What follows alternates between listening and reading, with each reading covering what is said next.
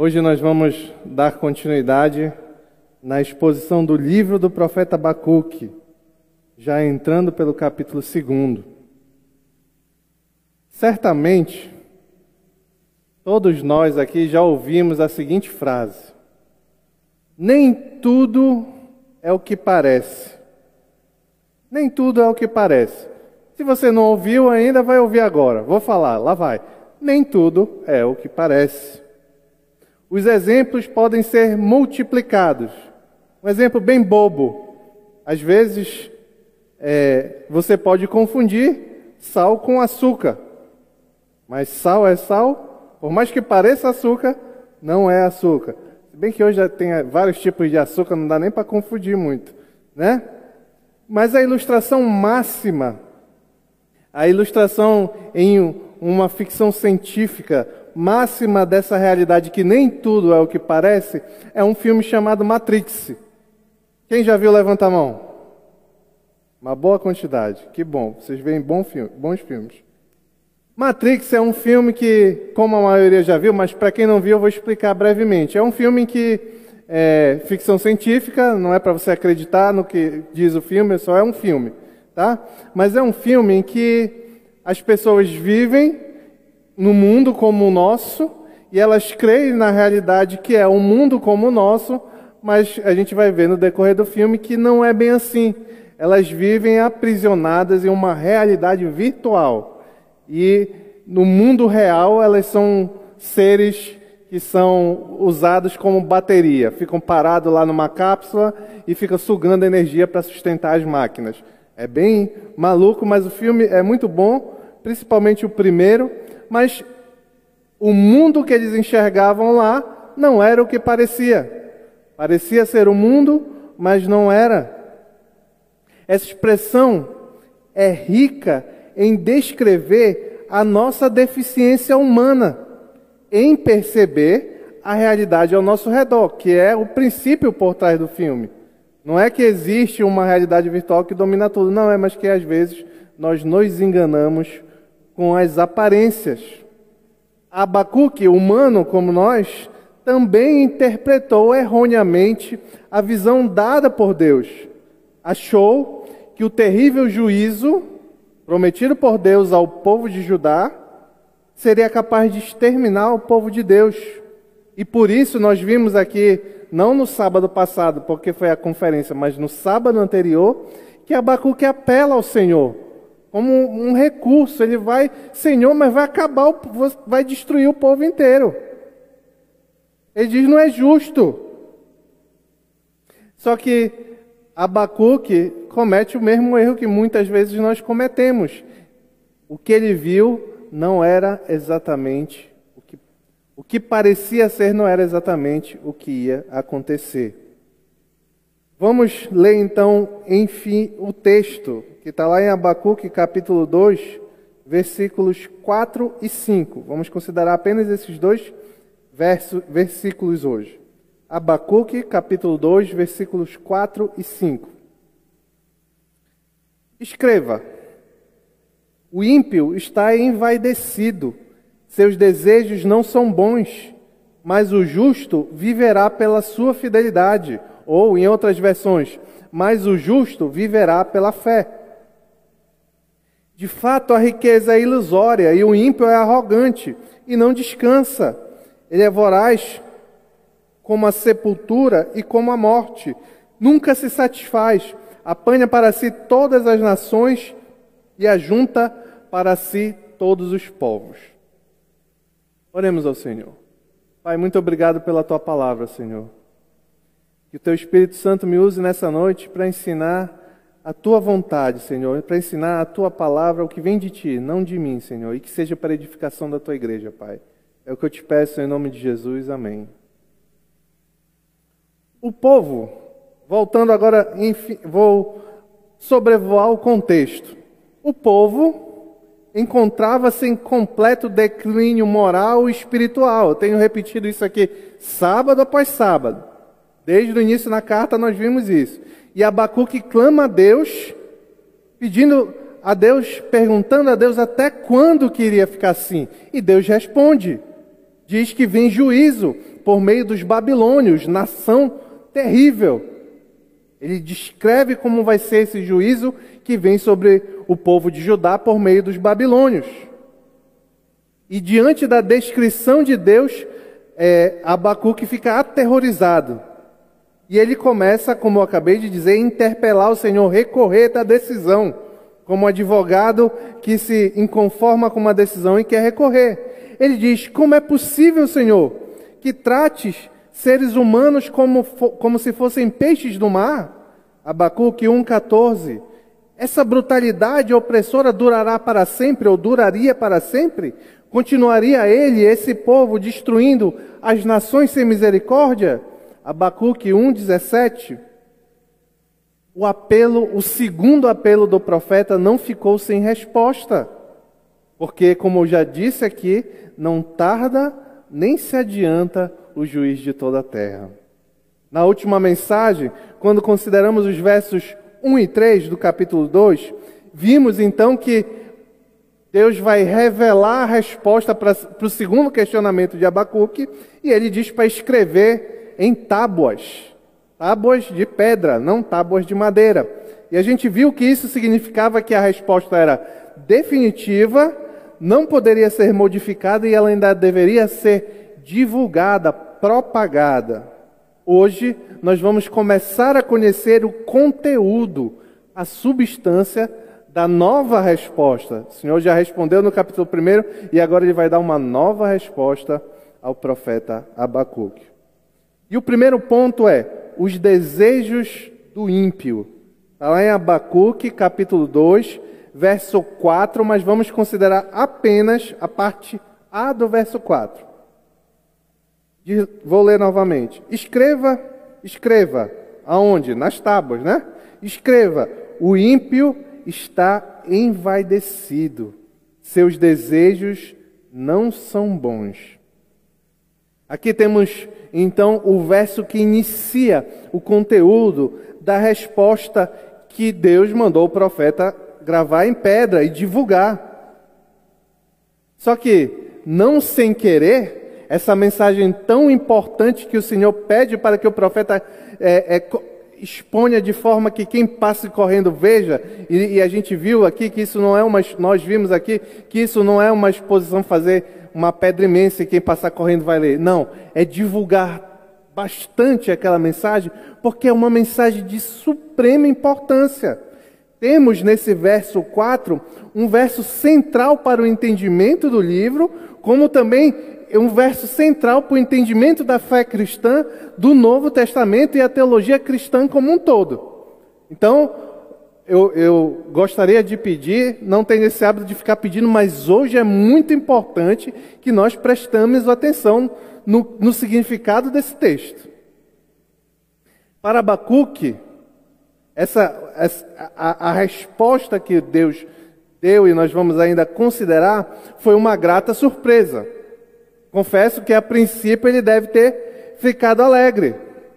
Pois lembrem que na cabeça do profeta, o maior problema é que o castigo que ele pediu a Deus para o povo ia gerar a destruição do povo. Ele achava que o povo ia ser destruído. Que o povo de Judá não iria, o povo de Deus não iria subsistir. Só que Deus revela, e é interessante no início do verso 4, que o ímpio, aquele povo se referindo aos caldeus, está envaidecido. Seus desejos não são bons.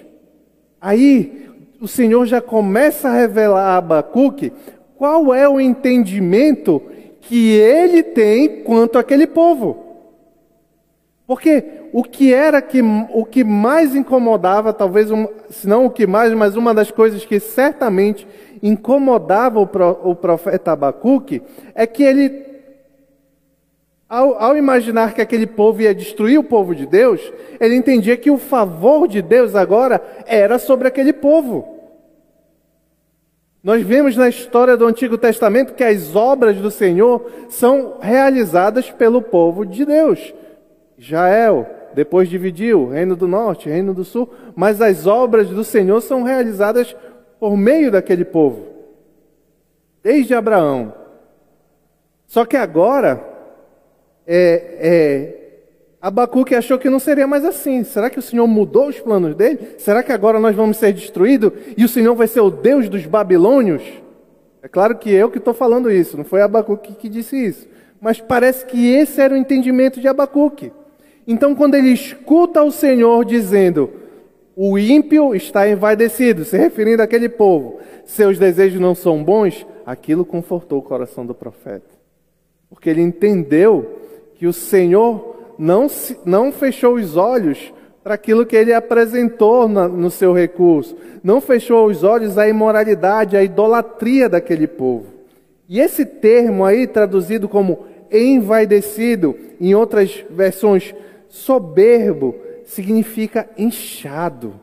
E aquele povo, os babilônios, os caldeus, eram cheios de si. Como a gente fala aqui na nossa linguagem paraense, eu acho, se achavam. Eles se achavam, estavam cheios de si.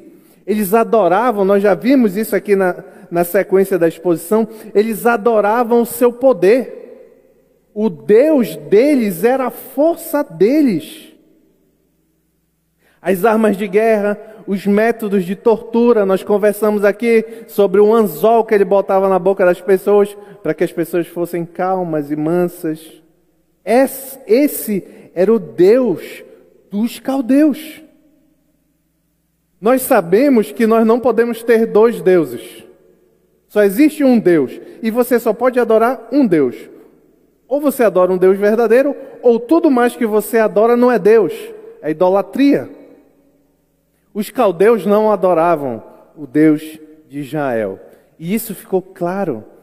Ficou claro que o Senhor entende que esse proceder, revela, na verdade, que esse proceder daquele povo não era bom. Chama eles de ímpio, de soberbo, de que tem, de que possui maus desejos. A consequência desta afirmação divina é que os babilônios teriam de enfrentar condenação e juízo. A partir do momento que os, um juiz que é justo apresenta que um, um, um, um réu que vai ser julgado não tem bons desejos, bom proceder, boas ações, sendo um juiz justo, você presume que o juiz vai aplicar castigo. É isso que Abacuque presume da fala do Senhor, dessa primeira, dessa primeira fala do Senhor aí no verso 4. Se os desejos dele não são bons, então o Senhor não vai permitir que seja sempre assim. Lembrem que a angústia do profeta Abacuque estava porque ele achava que era injusto. Aquele povo miserável, por mais que o povo dele também era pecador, mas era, aquele povo era, era, era miserável, idólatra declaradamente. Agora ele vê que não, não, não, não é o Senhor, não está sendo, não está ignorando as falhas desse povo. Só que é um pouco de teimosia de Abacuque, porque o Senhor já, já havia revelado no, no capítulo 1 que esse povo estava sendo usado por Deus. Que a ascensão do poder desse povo foi nas mãos de Deus. E o, e o profeta Abacuque interpretou bem dessa vez. De fato, aquele povo não ficaria sem juízo esse juízo viria futuramente, Deus suscitou um outro império para trazer juízo a esse povo, o império medo-persa, que destruiu por completo os caldeus ou babilônios. O relato do colapso desse povo está bem descrito em Isaías, você pode ver depois, capítulo 3, capítulo 14, dos versos 3 a, 20, a 23. Aqui tem muitas lições importantes nesse texto. Que nós aprendemos e nós temos aprendido tanto com os acertos quanto com os erros do profeta Abacuque. O primeiro erro de Abacuque que nós devemos aprender para não cometer é que o padrão de bondade absoluta é o padrão de Deus. É bom o que Deus diz que é bom. Não somos nós que somos, somos a medida do que é bom. Nós temos um exemplo disso quando vemos o julgamento de Deus sobre os soberbos. Os soberbos, ninguém, ninguém pensa assim. Ninguém pensa assim, não, eu sou soberbo, eu faço mal, tá certo? Eu faço mal e problema dos outros. A pessoa, via de regra, ela acha que está fazendo bem, mas não importa. O que você acha que é ser soberbo, ou que é ser bom, ou que é ser ruim. O que importa é que a definição sobre o que é bom e ruim é Deus quem dá. E ele deu aqui contra aquele povo. Os seus desejos não são bons. Será que os caldeus achavam que os desejos deles eram ruins? Será que nós, quando fazemos algo que depois vemos que desagrada a Deus, na hora que fazemos, achamos, não, é, isso aqui é ruim. A gente pode ter consciência do pecado, mas a via de regra aí no mundo, as pessoas fazem, pecam, achando que é bom, que não tem problema, que está certo. Aqui, uma grande lição para mim e para todos nós nessa noite. Orgulho de si mesmo e autoexaltação, por mais que você ache que é bom e correto, não importa. Porque o nosso Senhor diz que o cristão deve andar em humildade. E não importa o quanto nós nos achemos mais ou menos, melhor ou pior, isso aí, é, isso aí não, não quer dizer nada para Deus. O que quer dizer para Deus é que é bom ser humilde e é mal ser soberbo. Por quê? Porque é mal. Tem um, um orgulhozinho, né? O mundo, o mundo ensina isso.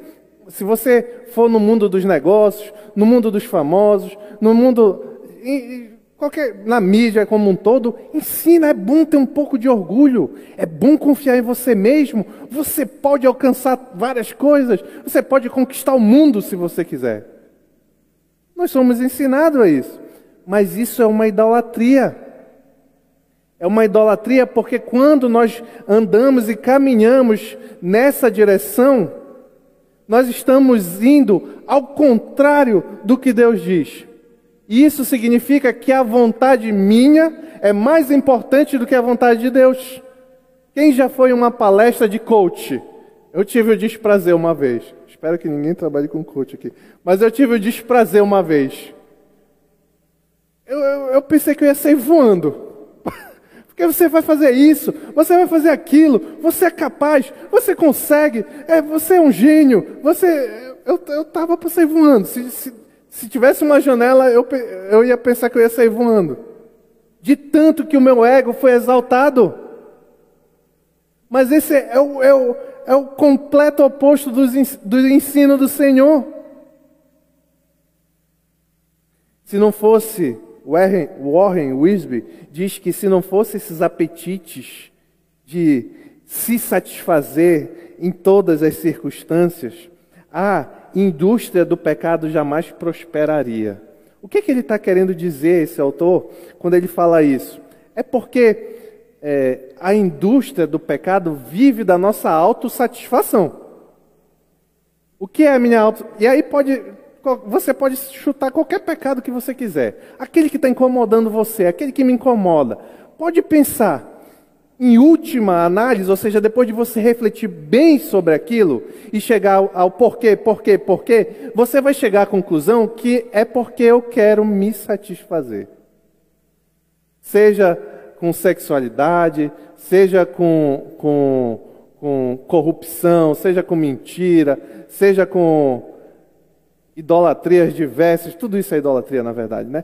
Qualquer pecado que você pode imaginar, com ira, com, com ansiedade, é porque eu acho que quem deve ser satisfeito naquilo que eu desejo sou eu. Mas o caminhar do cristão é o contrário ele deve buscar ser cada vez mais obediente. Porque o verdadeiro cristão, é aquele que não quer fazer a sua vontade, mas quer fazer a vontade de Deus. Assim era Jesus Cristo. Não estava aqui, mas eu me lembrei.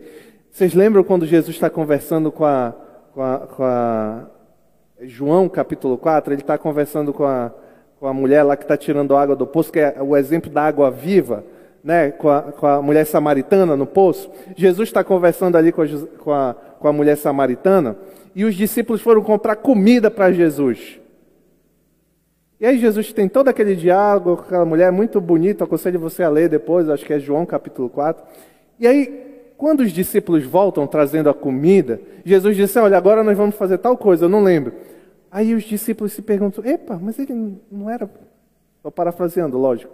Ele, e a comida que a gente foi buscar não é para dar para ele e tal? Aí Jesus diz para ele: Olha, a minha, a minha comida a minha bebida, alguma coisa assim, estou de, de, cabeça aqui, me, me desculpe qualquer defeito. A minha comida e a minha bebida é fazer a vontade do meu Pai. Esse deve ser o caminhar do cristão. Uma outra lição aqui é a limitação dos nossos olhos. Como nós somos ávidos para olhar algo e dizer é justo, é injusto, é certo, é errado, e, e, e Deus, é, Deus, por que tu fizeste isso comigo? Por que tu permitiste isso acontecer comigo? E nós não enxergamos um palmo diante dos nossos olhos. A nós cabe confiar na justiça de Deus. Abacuque se desesperou, mas ele deveria confiar. E confiar é uma arma contra um pecado terrível que assola muitas pessoas. E imagino que muitos aqui devem ter lutas com isso, a ansiedade. A confiança no Senhor é o contrário da ansiedade. O que é a ansiedade? Eu quero ter controle sobre um evento futuro que eu não tenho controle nenhum. Por exemplo, vou falar um, o meu pecado de ansiedade. Eu, tenho, eu não gosto muito de, de andar de avião. Eu ando, não é limitador, mas eu não gosto. A minha esposa é que sofre. A mão dela fica um pouco apertada. Mas, por quê? Porque eu não tenho controle nenhum sobre o que está acontecendo. Eu não tenho controle nenhum. Então, o fato de eu não me sentir no controle em alguma medida daquilo ali me deixa entregue. Ainda mais que é uma coisa que para mim, não sei se é de Deus, não um, bichão daquele tamanho voando aí, pesando não sei quantas toneladas, mas vamos, vamos lá. É, o contrário dessa ansiedade é saber que tudo está no controle das mãos do Senhor. E o que Ele vai fazer é bom, independente de que se eu acho que é bom ou não é bom. Agora vamos para o segundo ponto. A esperança do justo. Está na parte final do verso, mas eu vou ler de novo porque é um contraste interessante. Verso 4. Escreva: O ímpio está envaidecido, seus desejos não são bons, mas o justo viverá pela sua fidelidade ou viverá pela fé. Aqui, enfim, temos o contraste que é tão importante entre o soberbo, cujos desejos não são bons, e o justo que viverá pela fé. O conceito de justiça no Antigo Testamento estava estritamente ligado à questão judicial, forense. Isso é entendível sobre a, a, a, realidade de que o povo de Deus vivia no meio de uma aliança pactual com Deus. Tinha um contrato entre o povo de Deus, um pacto entre o povo de Deus e Deus. Então, o descumprimento daqueles, daquele pacto gerava é, é, consequências. Então, na mentalidade daquele contexto, a justiça era a, a, a condenação por uma, um, uma sentença, um julgamento judicial, estava atrelada a essa continuação, de, essa condição de ser um povo da aliança, do pacto com Deus. Portanto, a justiça que, que todos os leitores destinatários liam e entendiam da resposta do Senhor, ela tinha essa condição de julgamento, de processo, não processo em si como nós conhecemos ontem, mas de um julgamento quanto aos, à, à lei de Deus. Surge aqui então um questionamento. Será que naquele contexto, a como a pessoa deveria fazer para ser considerada justa? O que que será que era pelo fato de Deus olhar dos céus como um julgador e enxergar o povo dele ou todos os povos e ver aqueles que estavam de acordo com a sua moralidade? Será que é esse tipo de justiça que o Senhor ensina, ensinava naquela época e não diferente do que ensina hoje? Será que Deus olhava do céu e encontrava mulheres e homens inocentes e diziam: não, esse aqui é inocente? Esse aqui é justo pelo proceder, pelo caminhar? Não parece ser essa a realidade, não é essa a realidade bíblica. Salmo 14, versículos 2 e 9, um texto que depois Paulo vai repetir em Romanos, capítulo 13 e 12, diz assim: mas eu acho que o salmo tem um, um prefácio mais completo. Ele diz assim: O Senhor olha dos céus para os filhos dos homens, para ver se há alguém que tenha entendimento, alguém que busque a Deus. Todos se desviaram, igualmente se corromperam. Não há ninguém que faça o bem, não há nenhum sequer.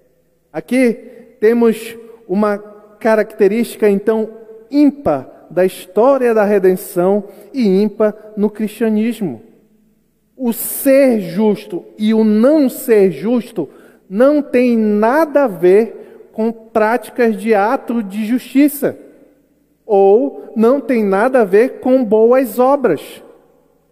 O ser justo e o não ser justo tem a ver com fé ou fidelidade, como na tradução que eu li aqui. A mensagem, então, por trás de tudo isso é que uma pessoa viverá pela sua fé. O fato é que a vida é um dom, a verdadeira, aqueles que são vivos espiritualmente, receberam isso como um dom, recebido graciosamente, em completa contradição daqueles que são soberbos. Porque todo mundo que é soberbo é soberbo em si mesmo. O que tem fé, o que confia, o que viverá, é aquele que confia no que recebe de outro. Olha a diferença. A diferença gritante nesse contraste. Assim, o que confia na graça de Deus para a sua existência viverá e não será condenado no juízo divino. Esta realidade revelada a Abacuque não é inédita. Podemos perceber desde Gênesis e eu cito aqui Gênesis capítulo 15, verso 16. Abraão creu no Senhor e isso lhe foi creditado por justiça. Abacuque enfrentava o problema da perspectiva, no achar dele de que o povo de Deus ia ser devastado totalmente. Contudo, Agora vem o Senhor diante dele nesta visão e diz: O verdadeiro povo de Deus é aquele que confia, viverá pela fé. Ou seja, viverá pela confiança que possui. Logo, os, judi os judicialmente justos são aqueles que foram justificados, como Abraão, por meio da fé. Calvino descreve habilmente essa graça recebida da fé. O meio pelo qual nós somos salvos e declarados justos é a fé recebida por Deus. Ele diz: aquela fé, essa fé que justifica, essa fé que é do justo, é aquela fé que nos desnuda de toda arrogância e nos conduz nus e carentes para que busquemos a salvação somente nele, o qual de outra forma seria inatingível. Meus irmãos, achem nessa frase um espaço para orgulho. Um espaçozinho. Não é essa, essa fé com orgulho não salva ninguém. A fé que salva é aquela que nos coloca nus necessitados, arrependidos, jogados aos pés da cruz. No Novo Testamento, Paulo exibe a magnífica compreensão da mensagem que o profeta Abacuque recebeu na carta de Romanos. E olha o link que Paulo vai fazer agora dessa, dessa revelação com o Evangelho. Olha que bonito, Romanos capítulo 1, verso 16 e 17. Diz assim: Não me envergonho do Evangelho, porque é o poder de Deus para a salvação de todo aquele que crê, primeiro do judeu, depois do grego. Breve comentário: quando ele diz primeiro do judeu, depois do grego, ele está falando o mundo inteiro, porque para o judeu existia o judeu e o grego, certo? Então ele está dizendo primeiro do judeu, mas depois do mundo inteiro. Porquanto no Evangelho, porque no Evangelho é revelada a justiça de Deus, uma justiça que do princípio ao fim é pela fé, como está escrito, e agora ele vai citar o texto do profeta Abacuque: o justo viverá pela fé. Abordar esse tema de Paulo em Romanos deve declarar em nós que, desde o princípio, a justiça foi sempre pela fé. Você pode estar se perguntando, tá, fé, fé em quê? Em Jesus? Mas e o povo do Antigo Testamento? Era fé em quê? Do princípio ao fim da história da redenção, só Jesus salva. Só que a fé que salvava no Antigo Testamento era a fé no Messias que viria no Messias prometido em Gênesis 3, versículo 15. E depois que o Messias chegou e veio, a fé que salva é no, é no Messias que já veio. Então, do princípio ao fim, a fé foi no Messias, em Jesus Cristo. E essa justiça, ela tem dois efeitos. Ela, leva, ela gera um efeito na justificação. O que é da justificação? O que é justificação? É que aqueles que confiam verdadeiramente em Cristo agora são declarados justos diante de Deus. A justiça que o crente tem diante de Deus não é por meio das obras. Não é por meio das obras. É por meio da obra de Jesus Cristo.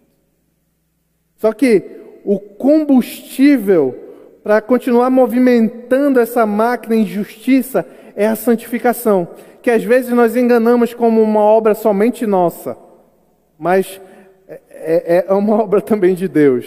Nós vivemos somente pela graça de Deus. Lá na oração sacerdotal, nosso Senhor Jesus Cristo vai dizer: santifica-os na verdade, a tua palavra é a verdade.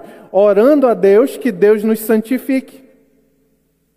Porque é um agir divino nas nossas vidas. O problema enfrentado por Abacuque era em alguma medida similar aos problemas de Paulo no contexto de Romanos. Nas primeiras décadas da igreja, assim como. Não, vou ler de novo. O problema enfrentado por Abacuque, em alguma medida, era similar aos problemas enfrentados por Paulo. Assim como Abacuque, é, assim como o povo sofreria grande perseguição e destruição na mão dos caldeus, a igreja também enfrentava severas perseguições quando Paulo escreveu a carta aos Romanos. E em ambas as ocasiões, tanto a palavra revelada por Deus a Abacuque, como a palavra revelada por Deus a Paulo, ambas têm o sentido de encorajar. Dizer para eles que o que vivem verdadeiramente são aqueles que vivem pela fé. Você tem fé, então você tem que aguentar firme. E eu tenho uma pergunta para cada um de nós. Você quer ser encorajado por essa, esse versículo tão importante que o justo viverá pela fé? Lembrem que Paulo relacionou isso ao Evangelho. E aqui, aqui atenção. Se não, não, não ouviu nada até agora, se distraiu, se, se viajou algum momento, foca aqui. Por favor. Não é qualquer fé que nos torna justo. Eu tenho fé que se eu jogar minha Bíblia aqui, ela vai cair no chão. Isso não me torna justo. O que nos torna justo é a fé no Evangelho do nosso Senhor Jesus Cristo. O que nos torna, consequentemente, cristão é a fé no Evangelho do nosso Senhor Jesus Cristo. Isso, é um Isso não era para ser, mas é um problema em alguns aspectos. Por quê? Eu tenho. É, é, há um tempo já eu venho conversando com inúmeros jovens, e eu tenho um hábito. Todo aquele que me procura, todo. Então, se você está aqui, você é um desses, não pense que essa mensagem é para você, mas é, é praticamente todos, 98% daqueles que eu pergunto: Você sabe o que é o Evangelho? Tem muita dificuldade para me explicar. Isso é um problema gravíssimo. Um problema gravíssimo. Porque só é cristão quem crê no Evangelho. Não é cristão quem vem para a igreja. É também, mas não faz você cristão vir para a igreja. Não faz você cristão ler a Bíblia. Não faz você cristão você é, é dizimar. Nada disso faz você cristão. Nem eu. Pregar não me faz cristão. O que nos faz cristão é a obra soberana de Deus que acontece no nosso coração quando eu ouço o Evangelho, entendo o Evangelho. É claro que eu não estou falando da Bíblia toda, mas eu entendo a boa nova que Cristo veio trazer e confio verdadeiramente nisso. É isso que me faz cristão. Por que então eu pedi atenção agora? Por que eu pedi atenção? Porque eu vou tentar, com meus erros e defeitos, falar o Evangelho. Porque eu não quero que o Senhor tenha misericórdia de mim, de todos nós. É, é, é, é saber que alguém está vindo para a igreja, está andando, e não sabe o, o, o núcleo, o centro, aquilo que nos torna capazes de viver pela fé. É o Evangelho de nosso Senhor Jesus Cristo. O que é esse Evangelho? Vamos lá, por favor. Deus justo, santo, que não, não, se mistura com o pecado, maravilhoso, Santíssima Trindade, nós vimos aqui semana passada, ele criou um mundo e o universo perfeito, por amor. E ele criou o ser humano à imagem e semelhança, guardando algumas características que pertencem somente a ele, concedeu ao homem. Mas esse homem pecou. Adão e Eva pecaram. E Deus, como um justo juiz, ele não pode aceitar o pecado daquele primeiro casal. Só que nós sabemos também que depois de Adão e Eva, a natureza do homem foi mudada. A minha e a sua natureza foi mudada de uma vez por todas. É por isso que nós acabamos de ler aqui em Salmo 14 que Deus olha do céu e diz que não há nenhum bom sequer. Porque a natureza do ser humano foi mudada de uma vez por todas. Agora nós temos inclinação a pecar, inclinação a ser idólatra, desde que nascemos, bebezinho. A minha nenenzinha, que se Deus quiser em fevereiro vai nascer, a minha já vai nascer pecador. Na primeira oportunidade que tiver, ela vai se irar. Vai ter ciúmes. E isso Bebezinho é assim, quando cresce, piora. Isso é a realidade do homem. Como um Deus santo e justo deve lidar com essa realidade? Simples, muito simples. Condenando. Condenando ao inferno. Em suma, toda a humanidade que não busca a Deus, que não glorifica a Deus, que tira Deus do coração e, e nasce com o ídolo já, Toda a humanidade merece ser condenada. Mas esse Deus santo e justo, ele é misericordioso e amoroso. E aquele problema que parece que não tem solução, ele arruma. A Santíssima Trindade faz um pacto, um contrato entre eles e nos dão uma solução. E a solução é Jesus Cristo. É Jesus Cristo. O Filho de Deus é entregue. na cruz do Calvário, vive uma vida santa, não comete nenhum pecado, mas é condenado condenado à morte, morte de cruz. E por quê? Por que cru... Cristo teve que morrer, ser torturado, humilhado? Por quê?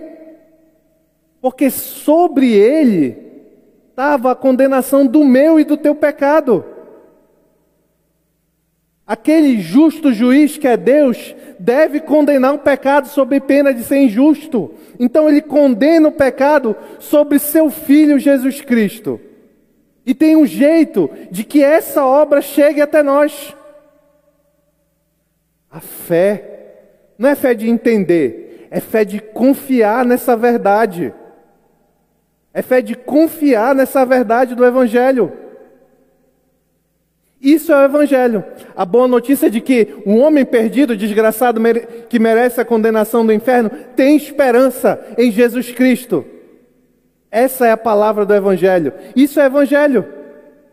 Nós, se somos cristãos, somos cristãos porque, em primeiro lugar, antes de tudo, cremos no Evangelho e nos arrependemos dos nossos pecados. Isso é a conversão. É crer verdadeiramente, não é só racionalizar, mas confiar verdadeiramente no Evangelho e se arrepender dos seus pecados. Paulo vai dizer lá em Efésios como receber este evangelho. Ele diz, Efésios capítulo 2, verso 8: Pois vocês são salvos pela graça, por meio da fé, isto não vem de vós, é dom de Deus. Dom é algo recebido, e isto se refere à fé, tá? A fé é um dom recebido. Não por obras, para que ninguém se glorie, porque somos criação de Deus realizada em Cristo Jesus para fazermos boas obras. As obras não nos salvam. Nós fazemos boas obras, verdadeiras boas obras, porque somos salvos, as quais Deus preparou antes para nós a praticarmos. Agora, o cristão que entende e crê nesse evangelho, ele anda pelos olhos da fé. Ele entende que a justiça que ele recebeu foi por causa do sacrifício de Cristo. E aí ele anda com arrependimento e não culpa, porque a culpa Cristo já pagou. Ele vai caminhar, avançar em, santificação, porque ele sabe que ele é capaz agora de obedecer. E ele não pode desistir. Ele vai esperar a glorificação, um dia que nós seremos definitivamente, é, receberemos um corpo glorificado, que Jesus voltar, ele vai perseverar e não se desesperar porque ele vive pela fé. A fé serve para lutar contra o pecado, a fé serve para lutar contra o orgulho, a fé serve para lutar contra o que eu sinto, contra o que eu creio. A fé serve para nos, nos fazer andar em obediência e não em prazeres, não em satisfação pessoal, porque eu creio que tem um Deus, eu creio que o meu pecado é terrível, porque eu creio que foi preciso Jesus Cristo morrer. Então agora eu quero obedecer esse Deus como consequência, não como causa para ser salvo ou para viver pela fé.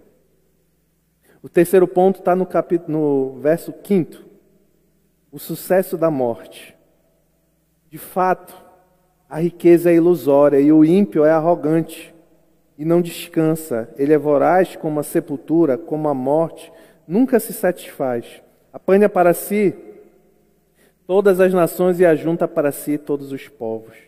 Depois de revelar este importante contraste entre o soberbo e o justo, o Senhor se volta apresentar o caminho dos perversos.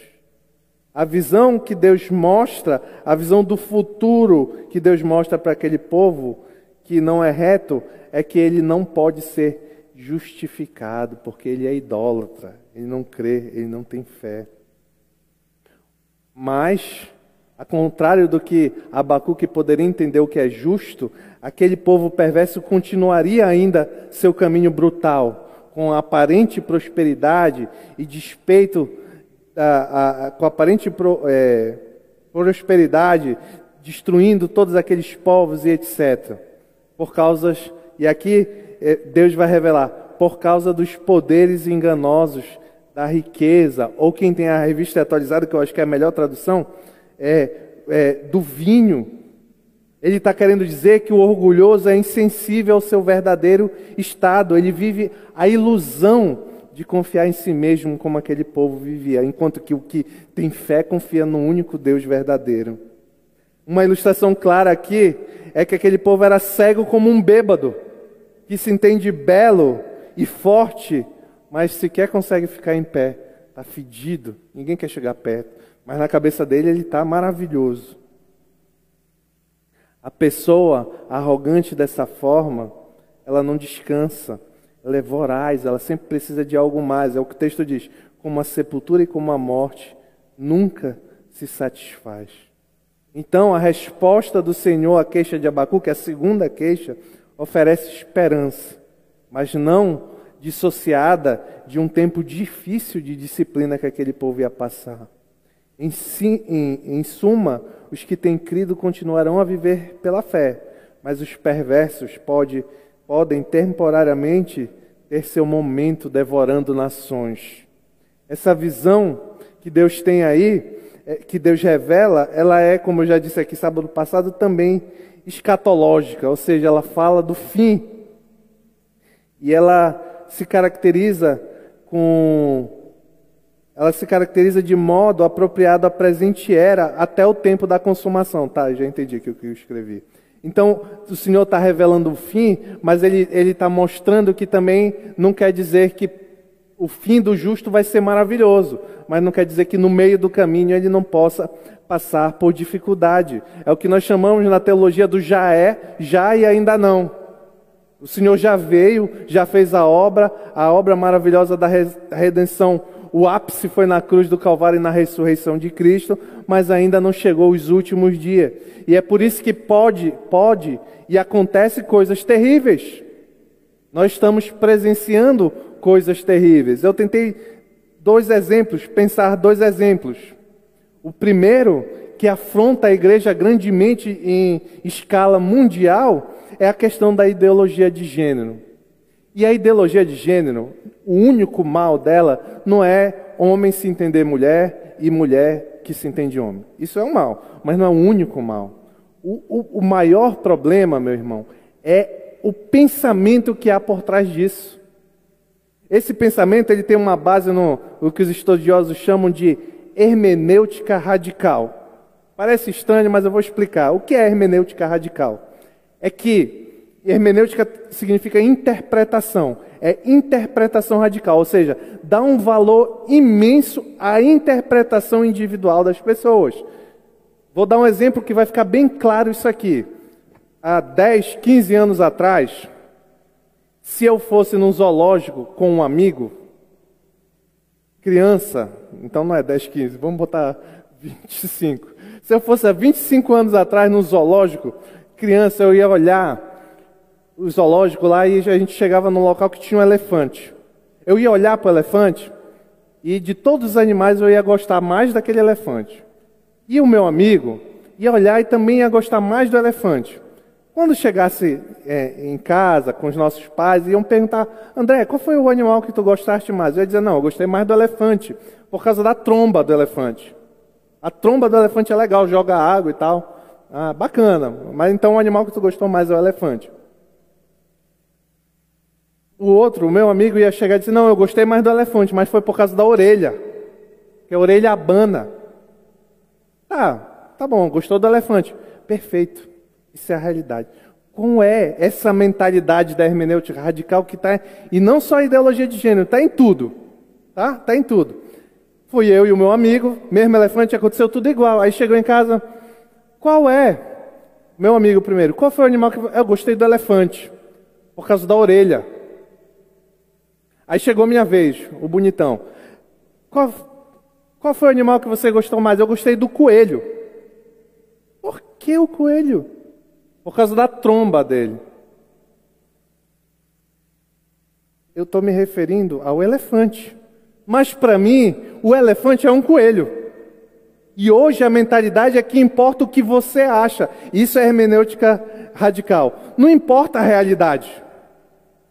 Não importa se você olha para o animal e, e ele tem uma definição científica, é, é um elefante, mas isso não importa.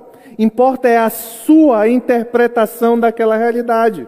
Deus criou homem e mulher. Nós nascemos homem e mulher. Mas isso não importa. O que importa é como você se sente. Como a sua verdadeira natureza não é o que você é, como Deus afirma, mas é o que você sente que você é. É como você se enxerga. Essa ideia, ela é maldita em todas as áreas. Sabe por quê? Porque isso cada vez mais tem acontecido, não se enganem. Cada vez mais isso tem sido levado a, a, a todas as circunstâncias. Por exemplo, vou pensar aqui que não tinha anotado esse outro exemplo, mas, por exemplo, ah, eu, vamos lá, há 50 anos atrás, as moças é, é, de forma geral, tinham um exercício. Acabou até a bateria. Não. As moças, há cinco anos atrás, há 20 anos atrás, 50 anos atrás, elas se esforçavam por se manter virgens. Por quê? Porque confiavam que a palavra do Senhor é verdadeira e confiavam que é pecado ter práticas sexuais antes do casamento. Hoje em dia, no mundo, ninguém faz isso.